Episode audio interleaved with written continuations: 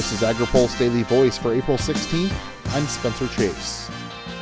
The House Agriculture Committee's draft Farm Bill contains some big changes in the nutrition title, and committee leaders say the differences will be big improvements. Glenn Thompson of Pennsylvania is the vice chair of the committee and the chairman of the panel's nutrition subcommittee. He says the changes are reflective of information the committee heard through an extensive hearing process on the future of the Supplemental Nutrition Assistance Program. I don't think there's anything you're going to see as you read the text and hear about the bill that hasn't really been a part of those hearings and brought out. So I'm real pleased that we've got a nutrition title that really does help our neighbors in need. It does add, I think, in an improved manner. It creates some on-ramps to opportunity through some workforce solutions, but it also addresses some program integrity issues that we need to do. And the cool part is we plow any savings we can find through program integrity or plowed right back into the nutrition title of helping those neighbors in need. And quality of food is also improved as well. Among the changes, Committee Chair Mike Conaway of Texas says there will be a focus on better data.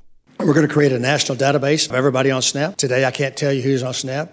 Each state can tell you that, but we can't tell you that from the national standpoint. We need that database to be able to understand the dynamics of what happens. Right now, if somebody were to ask you what's the average span of somebody staying on SNAP or how often they come and go on SNAP, that's a make-up number. Nobody can really give you that good data. So we're going to create the database. It'll also assist us with fraud that's occurring where people try to qualify for SNAP in two different states close to each other. We couldn't ferret that out now. The bill also includes a focus on state-run employment and training programs as conditions for participation for certain nutrition program funding recipients. Thompson says this will not create a new, bigger SNAP bureaucracy. This is not going to bureaucracy. This is connecting with those folks. And it really it builds on, there's a significant portion of education and training dollars that we're going to utilize the Workforce Innovation Opportunity Act, which is already in place. That provides job training today in both urban America and rural America. Those resources are in place in all counties and to be able to service people who are